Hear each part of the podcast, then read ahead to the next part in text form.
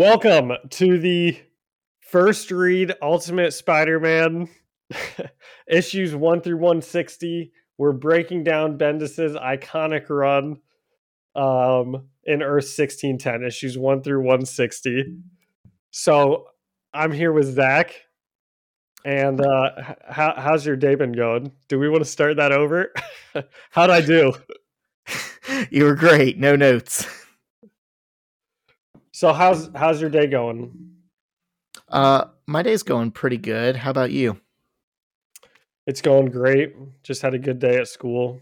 The kids had a social studies test. I think they did really well on it.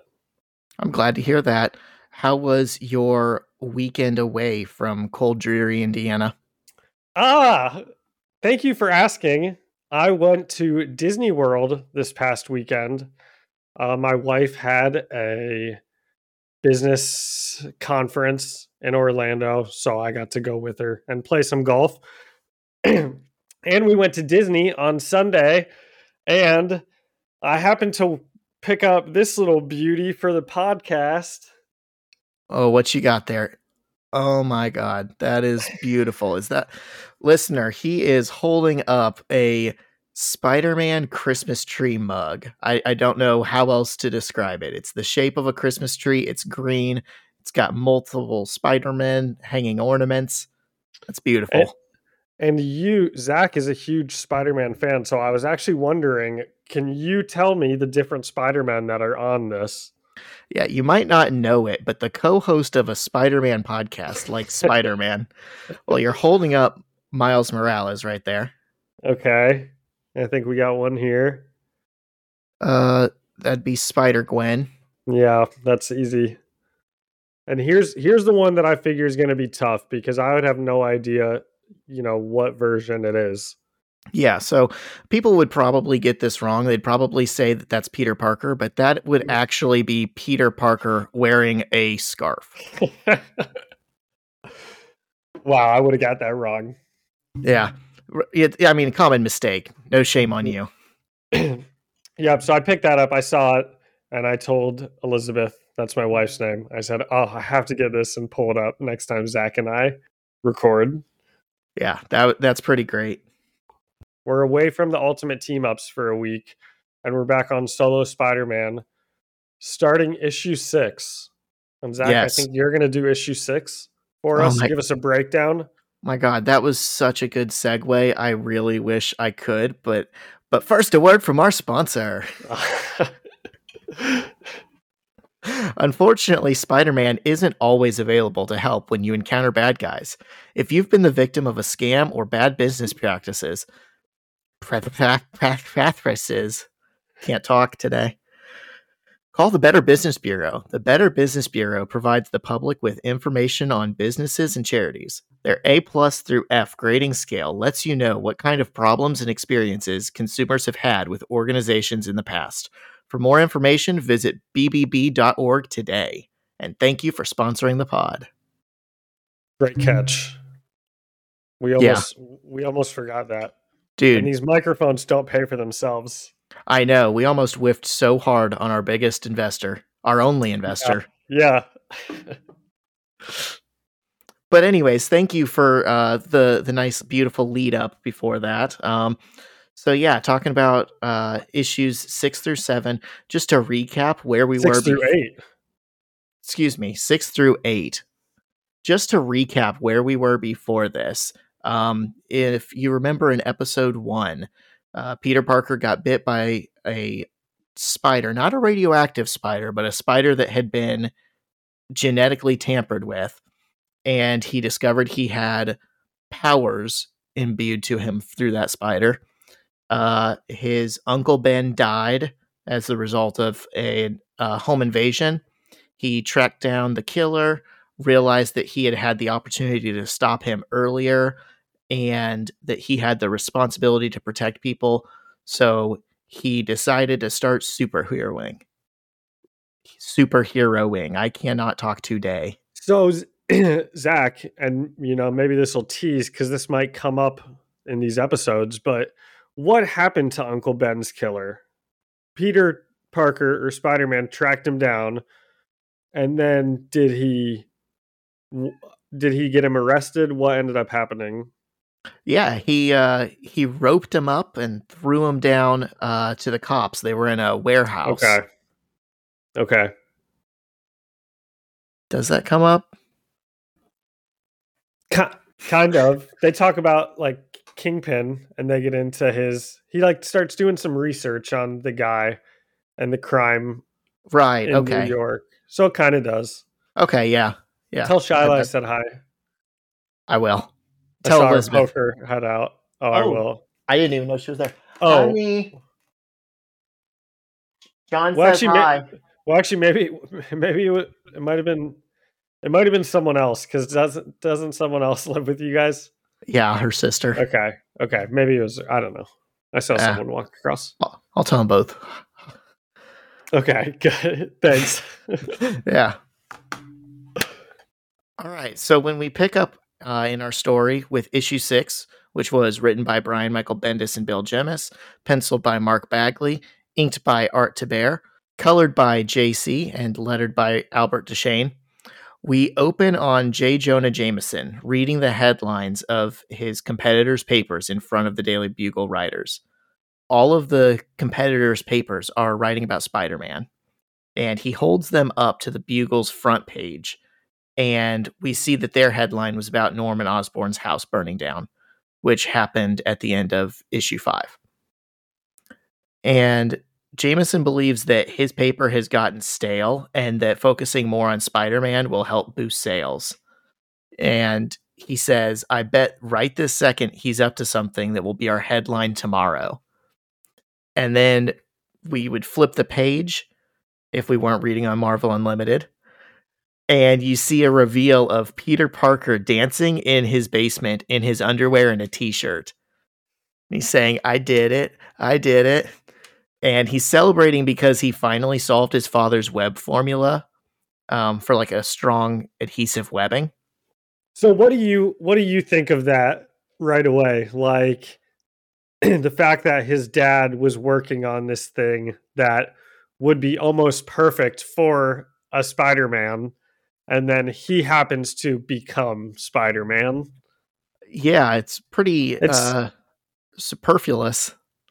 Superfluous. I was thinking it seemed convenient, but Was But that the wrong Peter- word there? I don't know. I don't know enough about the English language to know if superfluous was a good was a good word choice. Well, either way, you're right. It was con- a little convenient. And uh but is his dad important in most versions of the story? It seems like you know, nowadays his or I don't think Peter's parents were important in the MC. Yeah, I lost you. Uh, it says John's device is not capable to record.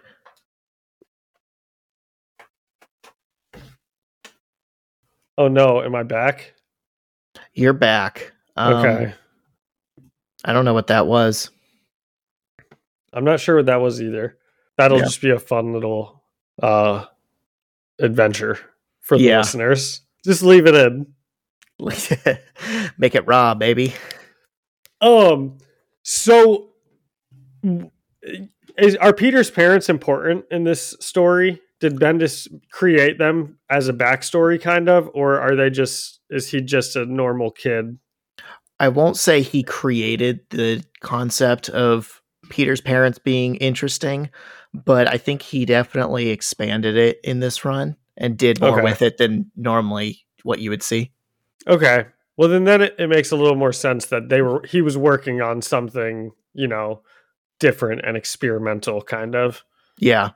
But to basically like to your point of like, isn't that a little serendipitous? That's the word I meant to say instead of That's superfluous. a good one. Yeah. But yeah, to your point about um, it being serendipitous that uh, Peter's dad was working on something that's going to be perfect for him for his superheroing career. Um, I think it goes back to like when you're making a Spider-Man story, you can choose between giving him organic webbing, like what Tobey Maguire has, or it just comes right out of the wrist, or you can have him have to have some kind of like web shooter. And I think generally they make him have like a web shooter so that I think you can have some stories where it's like, oh no, it broke. And so his back's more against the wall. And if you're Yeah. going to have him do that, I think it makes more sense that i- instead of him being some genius who also got bit by a spider, I think it makes sense that he kind of piggybacked off of someone else who had figured a lot of it out. I like it. Yeah, makes sense. Yeah.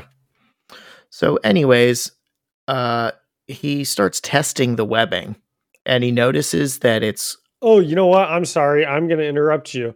yeah, So when we are talking with J. Jonah Jameson, he puts Urich or Urich. Is that a famous person? I feel like you know what that name is from. Or is that name supposed to be from something? He's from this. He's just another like B or C character in Peter Parker's world. Okay. So is he just is he kind of always in the Daily Bugle?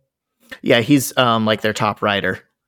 Okay. He's like the Woodward and Bernstein of the Marvel universe. Okay.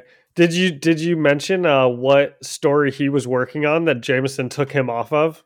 The Kingpin. Yeah, the the Kingpin Murdoch story. Yeah. Just a little more world building. I wonder if that'll come into this at any point It, very it made soon. me excited. I was like, I I want to start reading about Daredevil. Oh, uh, that might happen in this run too. Ooh. Yeah, you're in store for a lot of good stuff. So yeah, uh, Peter starts testing out his webbing, and he realizes that it's very strong and a little elastic, and the end is totally adhesive, but the sides are just tacky enough to hold on to.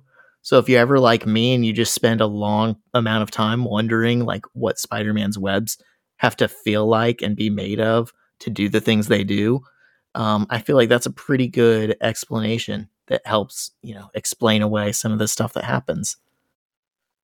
Uh, the next day in school, Peter is so tired from working late on the webbing, he falls asleep in class.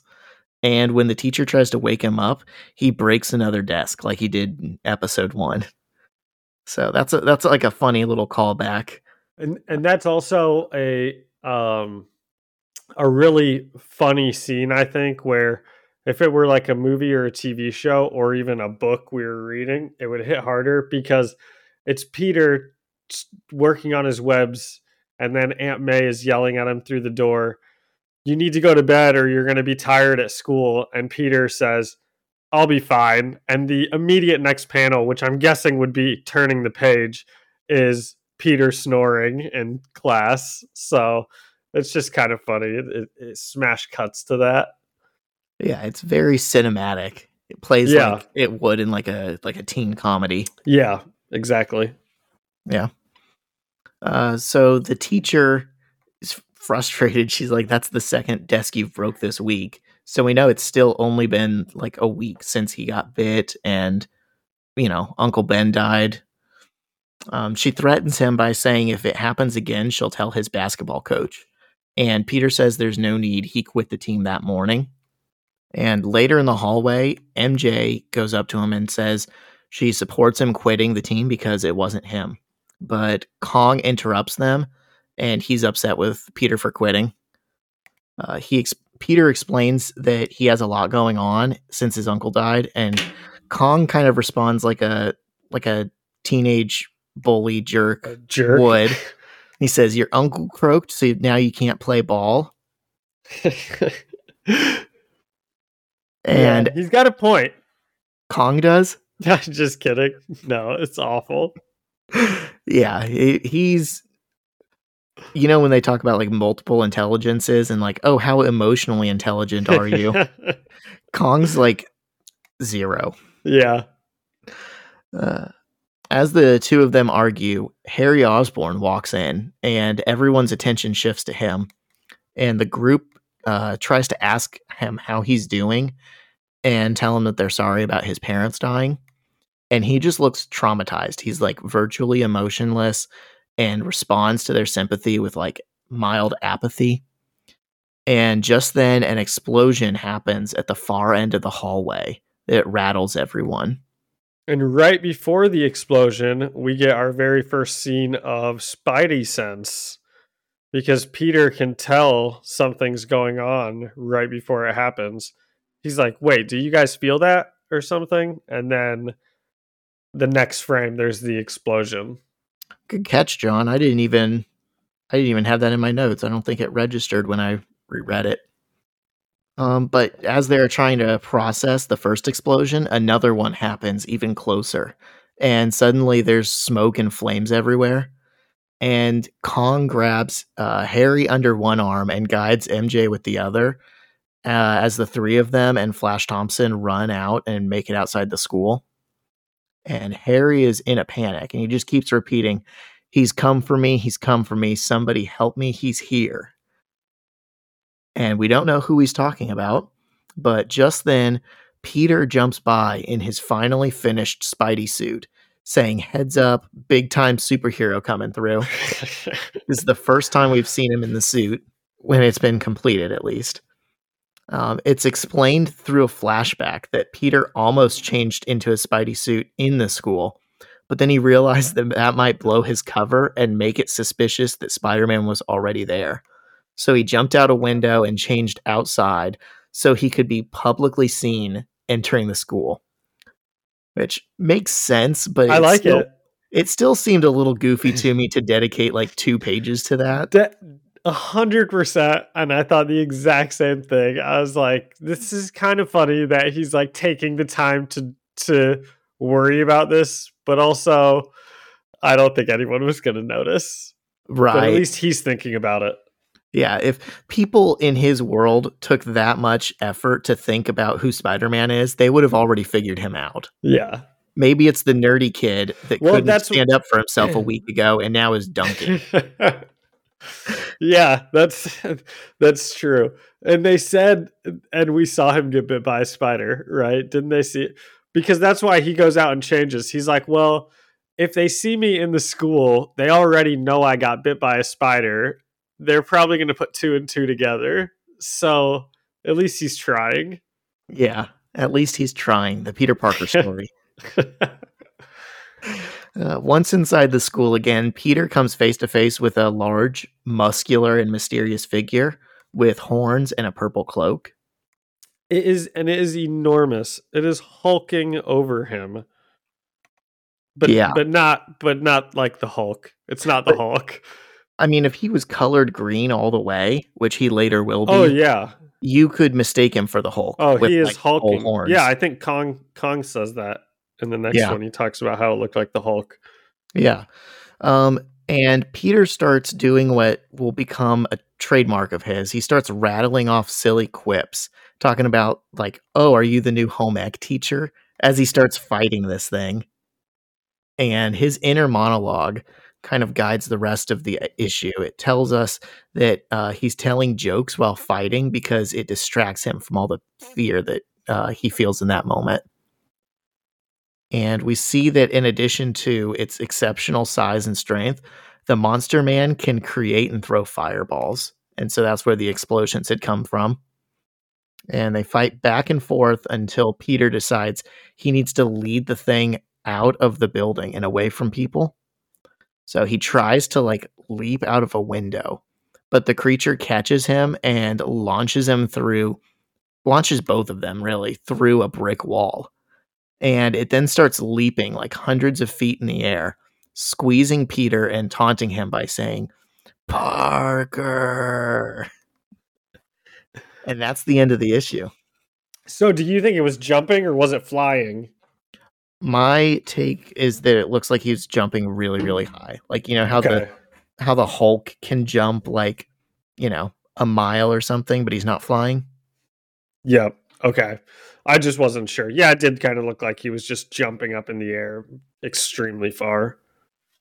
Yeah, I just say that because with like the foresight of where the series is going, you never see him fly at any later point. Okay. Okay. So what did you think of this one? Well summarized. Yeah. Um, I don't know what grading scale you want to use today. So for the uh, issues today, um, because number of I'm broken not, desks. I'm not. Sh- that's a good one. Ah, that would have been a good one. Um, I'm not sure that we took enough time when I say how big, uh, which I have in my notes, Green Goblin is what I've been calling him the whole time. So is nothing like a Green Goblin I've ever seen in that he is just enormously over over you know towering over spider-man and he's also ripped out of his mind. So for these issues i said um, we could judge it out of eight abdominal muscles. Okay, that is good. I like that. um so this one i i thought it was pretty good. Um you know i liked the beginning with j. Jonah jameson. I love a good scene with j. Jonah jameson in the daily bugle. Um I I I like Peter creating his own webbing and he went into a lot of detail with it like you talked about. What you know they're real things that like if you were creating a webbing they're like real things that you would think to yourself about. Um and then the fight with the green goblin was fun. So uh I gave it 7 out of 8 abdominal muscles.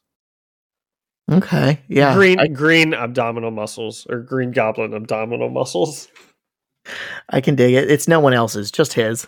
yeah Yeah. Um, I'd probably I, I'm similar. You know, I all the things that you say are right with it. I also think are right with it. I really spend way too much time thinking about like Spider-Man's webbings. Like, how elastic are they? Like, could he really swing from most of the buildings in New York? Because they're not all skyscrapers. So that was like a weight off my shoulders Yeah. to see it And- kind of explained. And he talks about how long is this stuff going to last? Maybe an an hour or a minute, maybe forever. Like he has no idea, which Yeah. makes sense. He would have no idea. You know, this is all trial and error. And he even says that he's like, "Well, this will be great for a superhero nerd like me to try out or test out or something." Yeah, it's cool to see him um, figuring stuff out, and we're going to continue with that theme in this episode, and you know this whole series really. Um, I will say the the whole dedicating a lot of time in the middle of an action sequence to explain him jumping through a bathroom window and Yeah, you that, know, that was goofy. crawling down a dumpster. that was that- supposed to be for.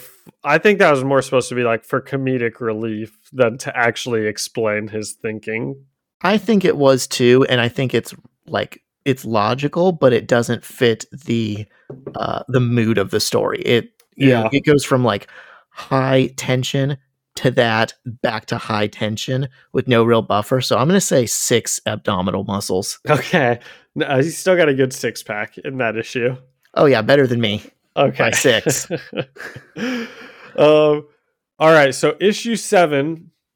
This is story by Bill Gemus and Zach. If I mispronounce anyone's name, jump in and let me know. So, It's story Gemus, but I don't think he'll mind.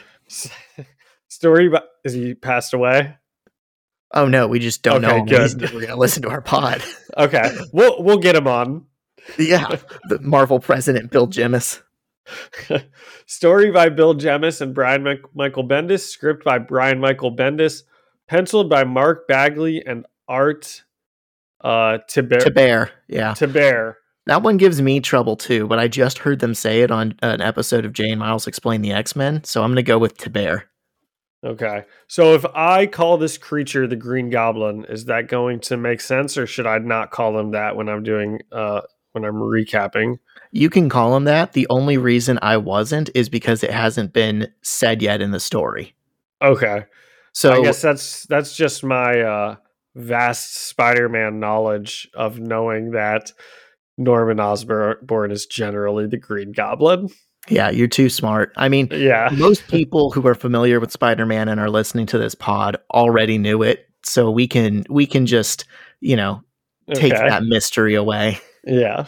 He's a big green guy with a goblin face. Who'd have thought? Um, okay, so the Green Goblin is flying Spider Man or jumping really high through the sky, and he kind of winds up and throws him towards the ground. Spider Man, panicking because he he's he's fl- flying through the air towards the ground, seconds away from death.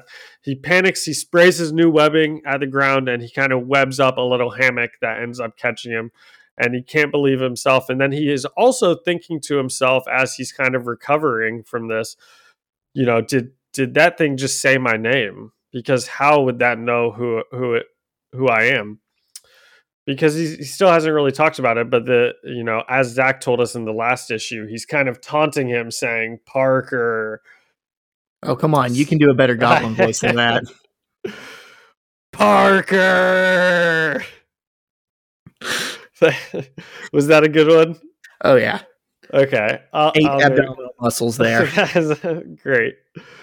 Um so the Green Goblin is heading back towards the school, presumably for Harry, when Spider-Man shows back up to continue the fight. So Peter is trying to web up the Green Goblin and he accidentally hits the NYPD helicopters that are there to to help out and Because where are Did- they right now? The the fight's kind of progressed somewhere. You see where they're at? Are they not just right outside the school anymore?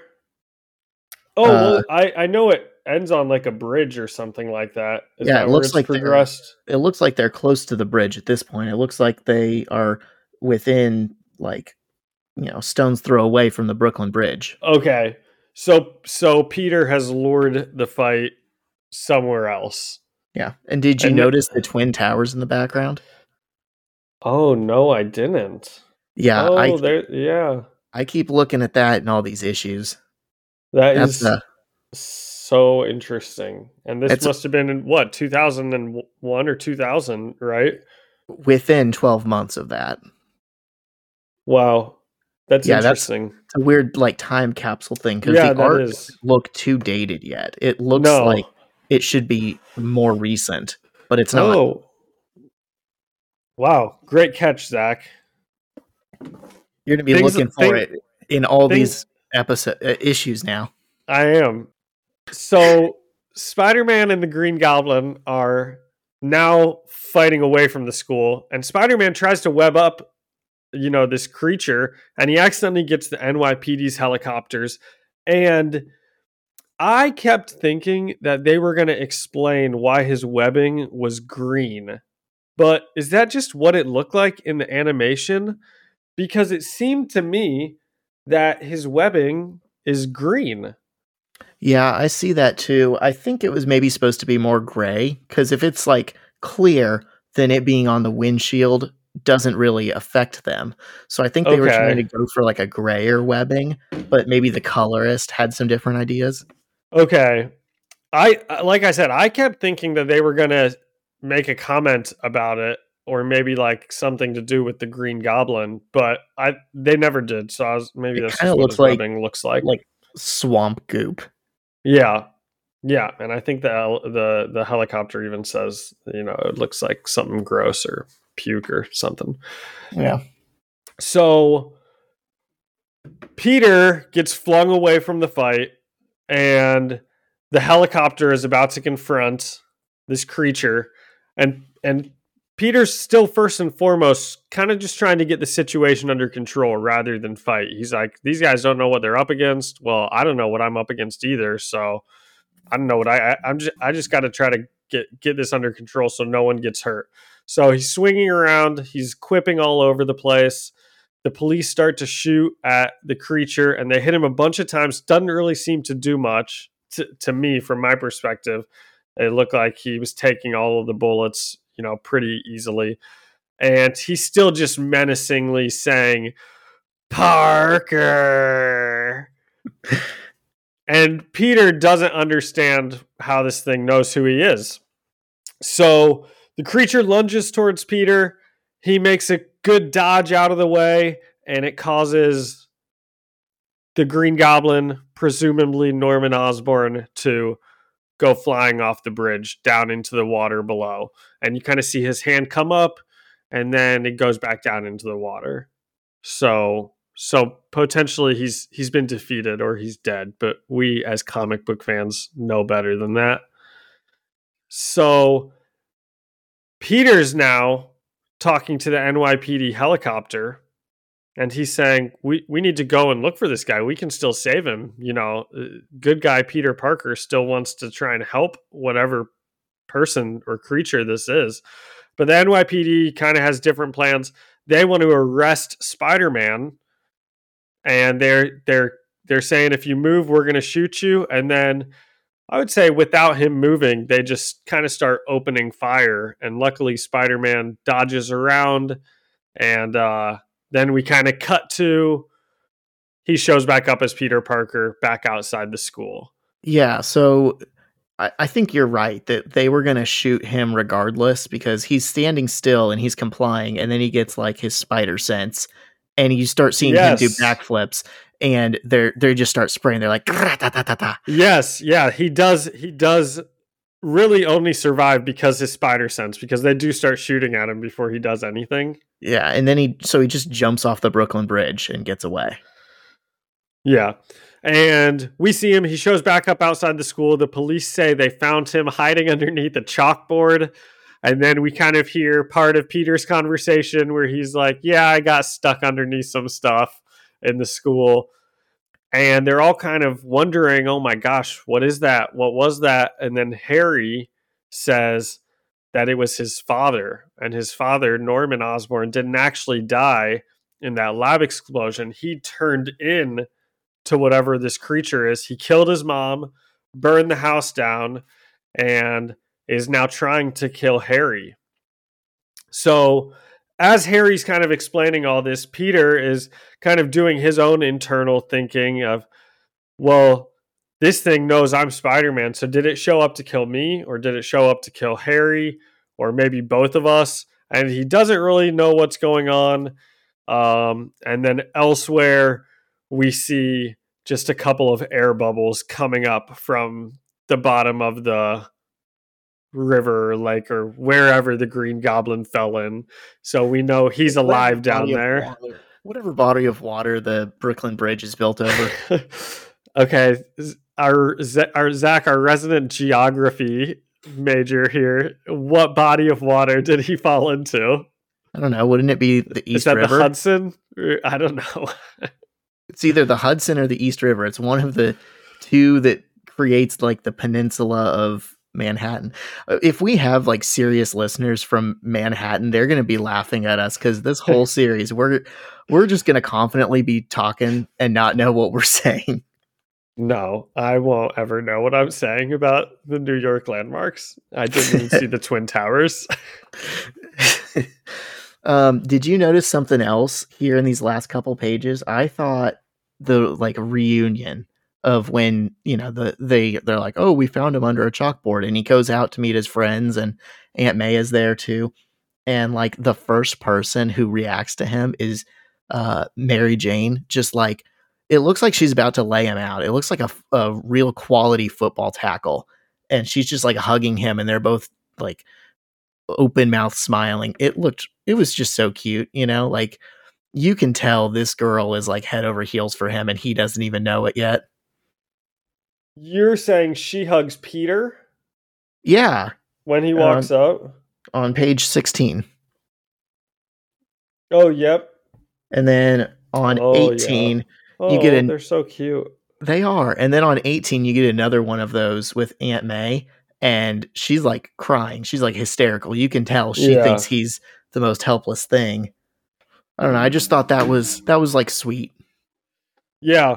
Well, there, uh, there in the next episode, there is a panel of Peter with Aunt May that we'll talk about it when we get to it.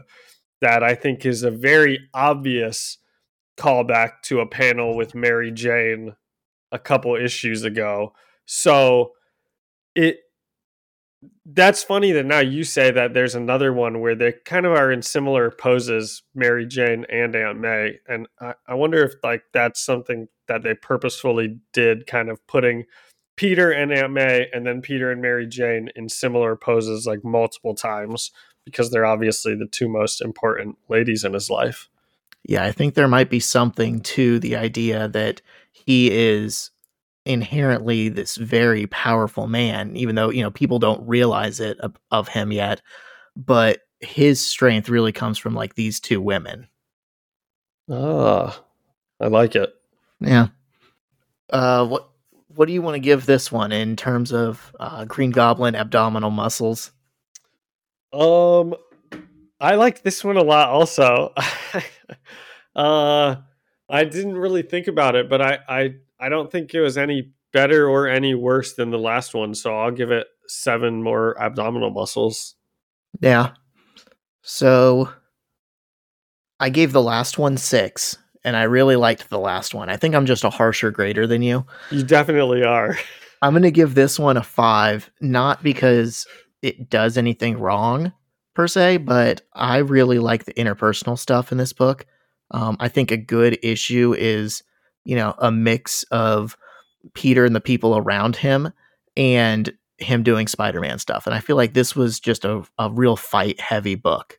Um, which which yeah, is good. That's it true. Was a, that it was a good fight heavy book, but I, I'm still it was just so heavily that I got to give it five abdominal muscles, which again is more than what I have. So no yeah. shame there.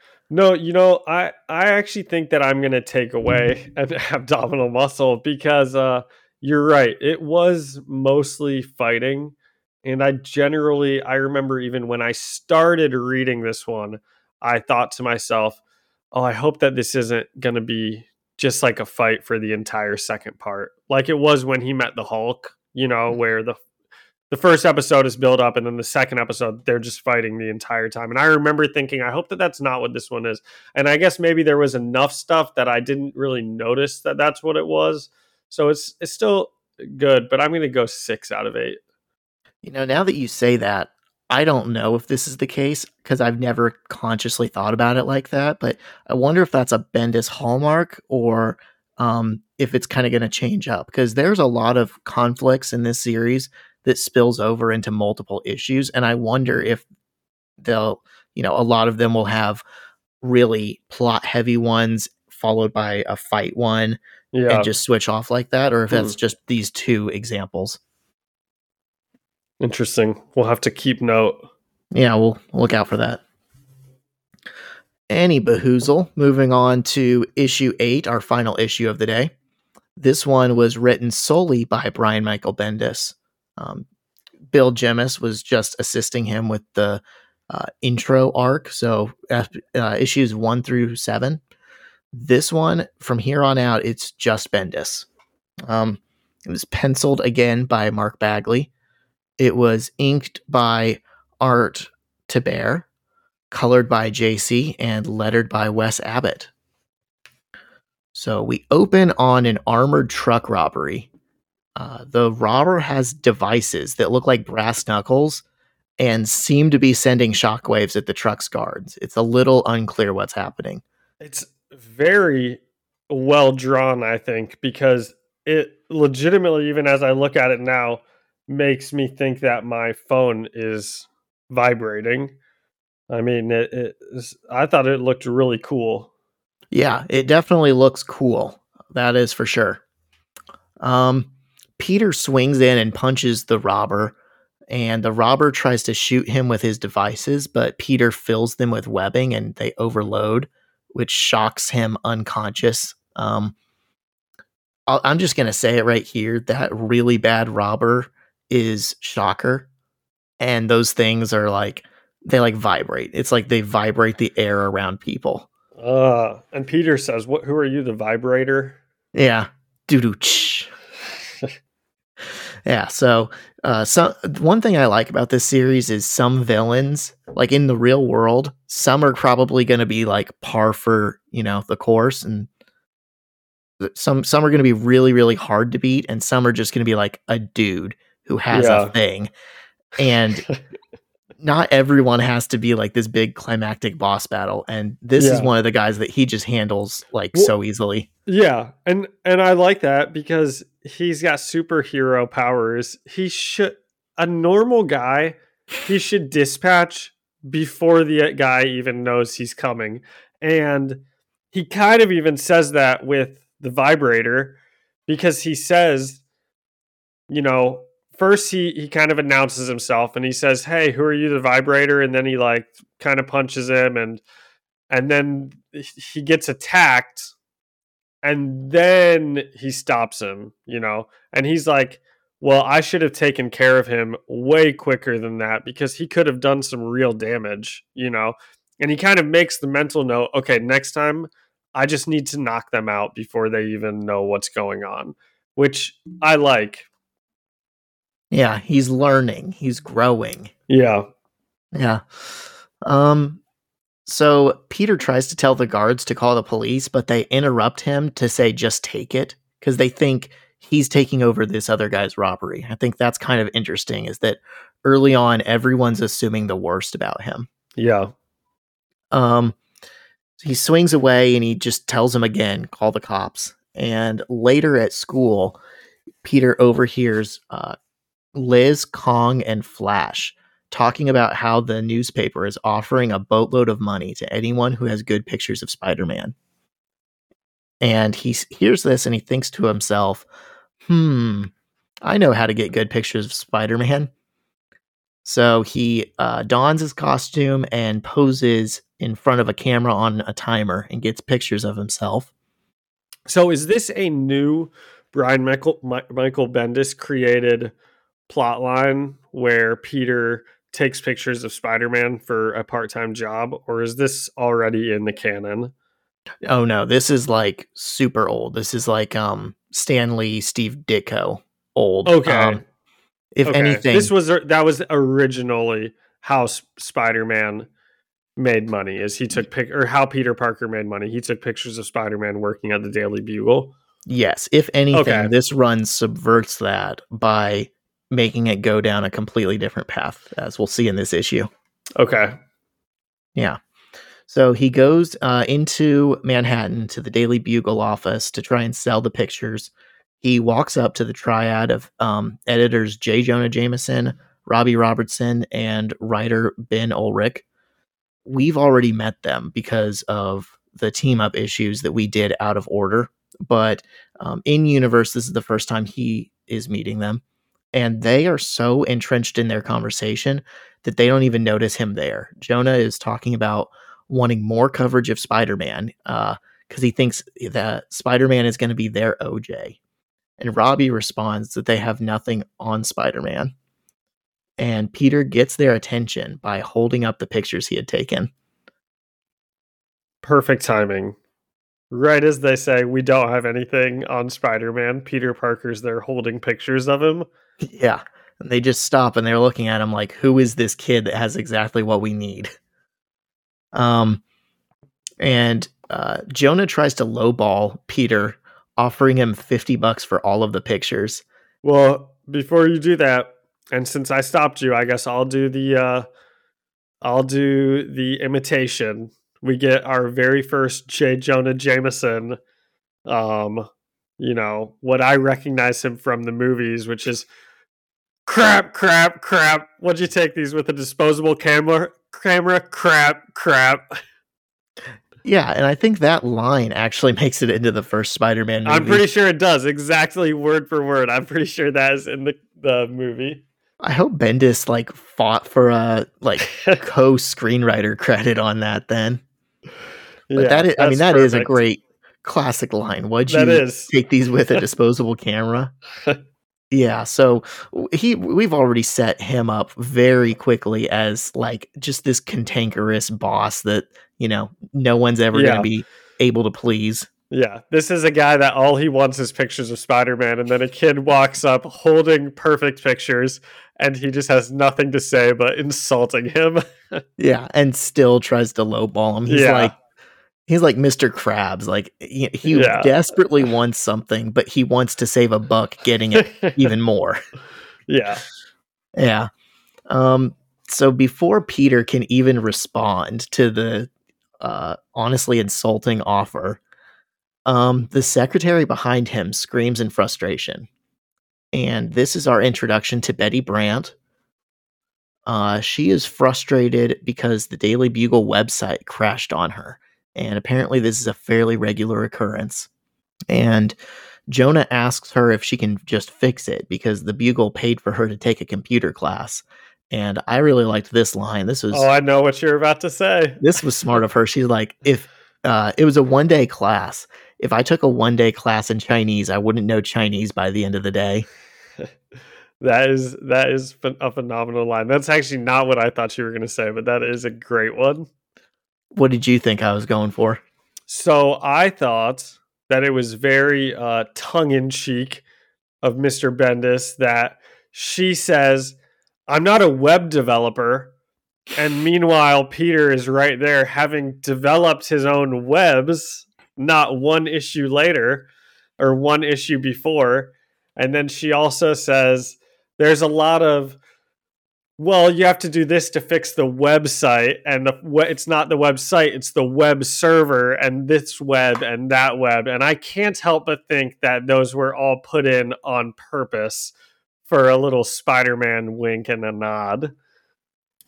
Oh yeah, um, I was gonna get there eventually, but that's I I thought you were, so I'm sorry I jumped the gun. No, no, you're good. I'm glad you know we both picked up on it because it is a very clever thing to do. It, um, yeah, yeah. So while this conversation is happening between uh, Betty and Jonah, Peter's looking over her shoulder at the screen and he just kind of quietly says the scripts are in a recursive loop and everyone stops and looks at him.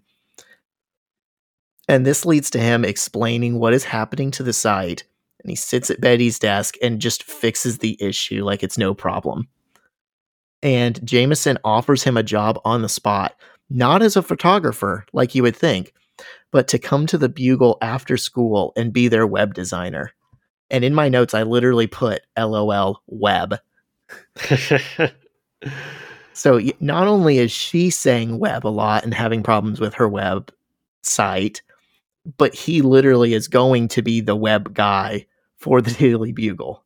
Yeah, that's that's good. I do like and, that a lot and they don't want to hire him for his pictures, which is hilarious because literally no one on earth can get better pictures of Spider-Man than him.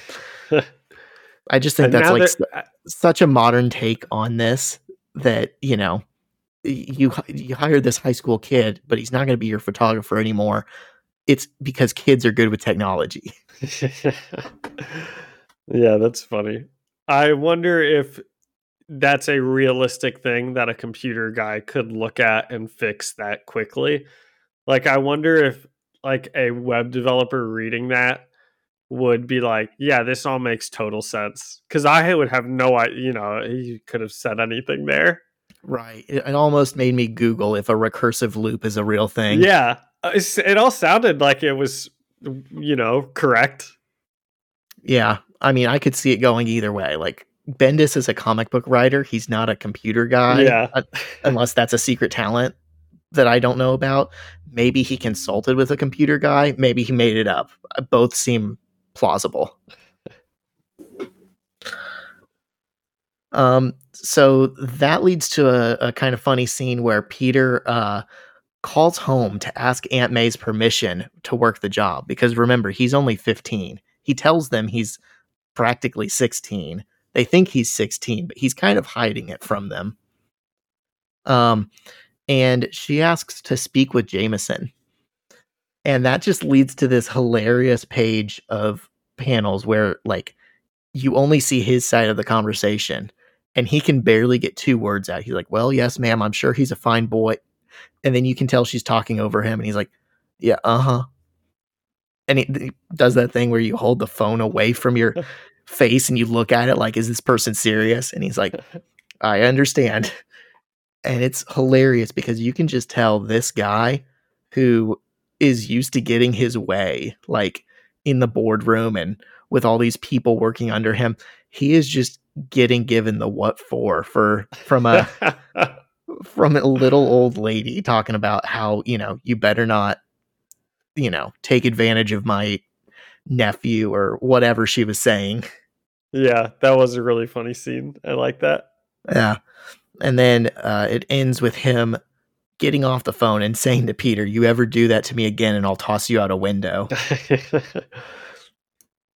cut cut to immediately. What, Zach? Do you have uh the nightmare, right? Spider Man will s- cut to immediately Spider Man swinging outside a window.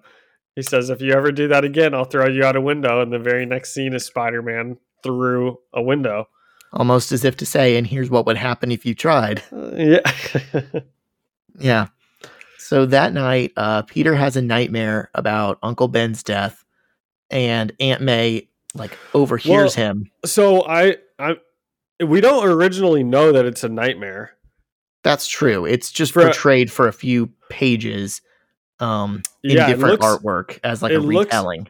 Looks, so I I didn't notice that right away, but I definitely did not think it was a nightmare right away. I was thinking, oh, he's just swinging around.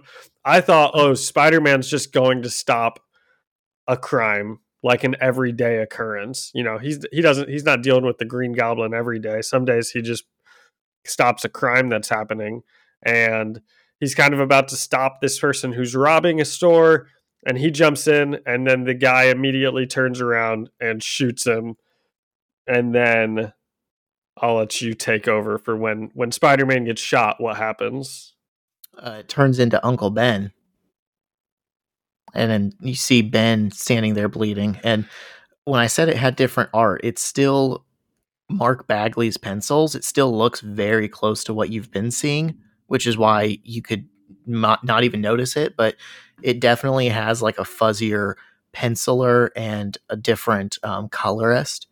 So it stands out from the rest of the book. And then all of a sudden, he just wakes up and it goes back to the normal colorist and um, inker that you're used to, and you can see. Uh, apparently, he was like screaming or something.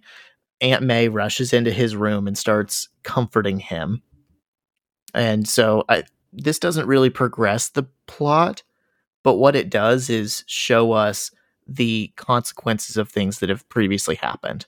I feel like one of the failings of really early Spider-Man, like the Stan Lee era uh, Spider-Man, is Uncle Ben dies in the first few pages of Amazing Fantasy, and then is just only casually referenced in passing occasionally. Um, in this, you can tell like this is what would happen if you're a teenager and one of your caretakers died a week ago. You're still dealing with that.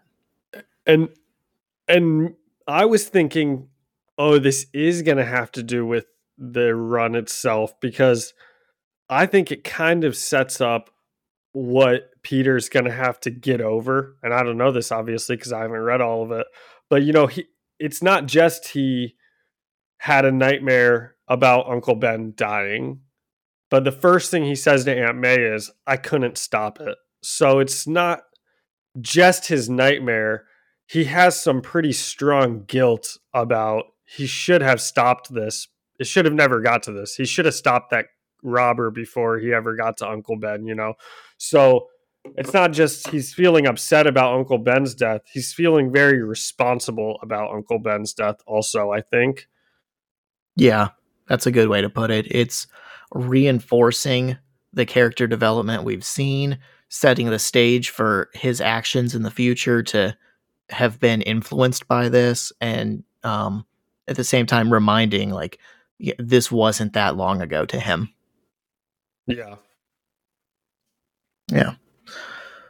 So uh, and there's the scene where it's very similar to Mary Jane earlier after Uncle Ben dies and he just collapses into Mary Jane's arms. You know, yeah. we have him collapsing into Aunt May's arms in the exact same way.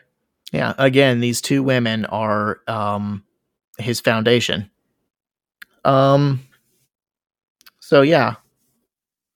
After that we return to the Daily Bugle and we see Peter starts using the paper's database to research known criminals. They basically have like all these files of stories that they hadn't written yet but they had gathered evidence for.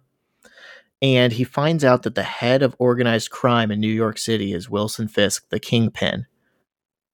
And he asks Robbie why no one ever goes after Fisk, even though everyone knows he's a crime boss. And Robbie tells him that the paper tried once, but Fisk bought stock in the company to kill the story. Which seems like it might be an indictment of just capitalism. A hundred percent, but also what what a power kingpin move. My only knowledge of Kingpin is from the Daredevil series that was on years ago and I I think that that is an amazing show. But that just seems like such a kingpin thing to do. You know, you just buy the paper if they're going to say bad stuff about you. Oh yeah. Just use your fear and money and influence Yeah. to y- have spies everywhere, have people on your payroll, and if you can't buy them off, you like somehow influence some other way to like silence them. But Yeah. you're always working in the shadows. That's his MO. Yeah. Um and then Robbie says there's a school of thought that says if you brought down the kingpin, someone else would just take his place. And the issue ends with Peter looking back at the screen and saying, "Oh yeah, we'll see." and that's Peter Parker saying, you know, no one can do anything about Kingpin. Well, now I know what I'm going to be focusing on is Kingpin, and I, I, it made me very. I'm looking forward to reading these next ones because I'm guessing that this is where the story goes. As now we're going to get into Wilson Fisk. Yep, that will be a large portion of our next episode. Excellent. Um Yeah, I kind of like the like the just it feels like youthful like ignorance and optimism and hope. Like it's this thing that we all kind of understand like yeah, if there's a power vacuum another criminal's going to move in. But like he's this like idealistic 15-year-old who just says, "Well, maybe not. I'm to I'm to take the chance of that anyways." Well, and, and I I guess I when you were saying it's like naivete or or whatever you just said that means the same thing as like you know youthful innocence. You know, it's innocence about that that oh no, you know th- this probably won't happen. But also, it's like this guy is the most powerful person you were just told. You just looked at like all, this huge crime story, and this guy's at the top, and you're like, why doesn't anyone go after this guy? And they're like, because it's impossible to. He's like too powerful. And you have this 15 year old that's like, well, I could probably handle this. I just beat up the shocker. How much Yeah. harder can he be than the shocker? Yeah. let, let alone that there's still this like creature that was like a Hulk sized goblin that just happened yesterday that maybe you should see what's going on with that first. But And let's be honest, if he wasn't getting shot from like a police chopper, he probably would have killed you. yeah. he, Yeah, you- Spider Man's probably got this one covered though. you gotta love him. He's got spunk. Yeah, exactly. Yeah. So I wanted to ask you, um, we are now eight issues into this series. Uh we saw some Bendis writing on the team up books. We've seen eight issues of um Bagley's art in this series. Do you feel like you've picked up on any like traits or hallmarks of both of their styles or have anything to say about how they work together? Okay, what was the se- you said about Bendis's writing, and then what else? Bagley's art. Oh, um, the art probably not because I don't really notice stuff like that. You know, like it could be drawn in a bunch of different styles, and I wouldn't really have anything to say about what the style is apart from like it looks good. That's fair. Um, but like, I guess sometimes you can be like, "Oh yeah, this looks more cartoony or less cartoony or something," but I don't really even have the words to describe. do the like do the eyes the eye palettes like in his on his costume just feel like super big to you because i uh, that's Yes, The- they they are huge. the super big eyes and like the disproportionately small like like teenagerishly small body are what i always think of So- as like ba- uh bagley's ultimate spider-man look Yeah, I I uh, know exactly what you mean, and I like noticed that before, but I wouldn't have even probably like you know been able to pull it out. But I actually don't. That's not my favorite look for Spider Man. Um, I don't think it's bad, but it just does. I think I like more of a face. This looks a bit too young and a bit too insect like in the face. well, he's a teenage spider man I, I, I, kn- I know, which which makes it a perfect costume for a teenage Spider-Man. But I guess I just like a little bit more of a, uh, a face, but but I shouldn't even say that because I like it. I've never really noticed. Oh, I don't. Pretty you know, it's good. But the writing, Bendis's writing, I think, is easier to pick out because I think just the way he writes in little jokes and makes little commentary on like the politics of the world. Um, I feel like he puts in little little stuff here and there where I can be like, oh yeah, you know, this guy likes to write in real world politics without like hitting it over your head, kind of. Yeah. I feel like Bendis hitting the like big like Marvel books at the around this stage of his career and then moving forward obviously. I feel like it was like when uh, quentin tarantino started making movies because you know how like you can pick out tarantino dialogue? Like yeah. they'll just be talking about nothing at all but that's like how people talk in the real world. Yeah. Yep. i feel like bendis does that and a lot of people don't like him because of that. They wish that you know you would just you know look out spider-man oh, take this. Like, I, I don't know, like not right, like real people. But yeah, no, I feel I, like that's the only th- like I love it. That's I feel like that's what makes you know yeah the book some of the times. I agree. I I and I think that every issue is such a quick read also. Like they never feel like they drag or anything like that which is strange because he does like a decompressed storytelling. Like he took a 15 page story and turned it into five issues for yeah, Spider-Man's origin. True. But those issues go fast. Yeah. Yeah, that's true. I would say that they go faster than where they pack it all in in like the very first episode ever where we have to s- spend like 3 pages on Peter being the biggest dork on the planet and like you know, getting invited to the Rolling Stones concert or not getting invited to it or whatever. Yeah.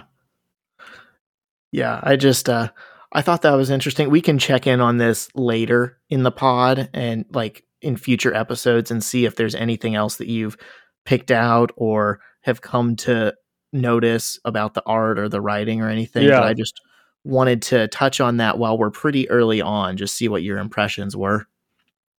Yeah, all right. So for this last issue, do you still want to do um, eight biceps to judge, or do we want to switch to a different metric since there was no green goblin? Well, there's eight abdominal muscles. You what did I say? Eight biceps. Oh, I'm sorry. I'm tired. Um, I don't have another thing to judge it, but if you have something, we can. How about 10 pictures of Spider-Man. Pictures of Spider-Man. Bring me I was pictures gonna say, of like, Spider-Man. I was gonna say like newspaper headlines, but I was like, that actually sucks. um, if we're gonna go out of ten, I'm gonna give this one a nine out of ten. Pictures of Spider-Man. Yeah, uh, because I, I, as you know, I always love a scene with J. Jonah Jameson. It's probably my favorite character in that we see. It seems like as far as lines you have that are just like spot on, he has the highest batting percentage. You know, like he he's batting hundred percent. Where every line J. Jonah Jameson gets, I'm just like enthralled reading it.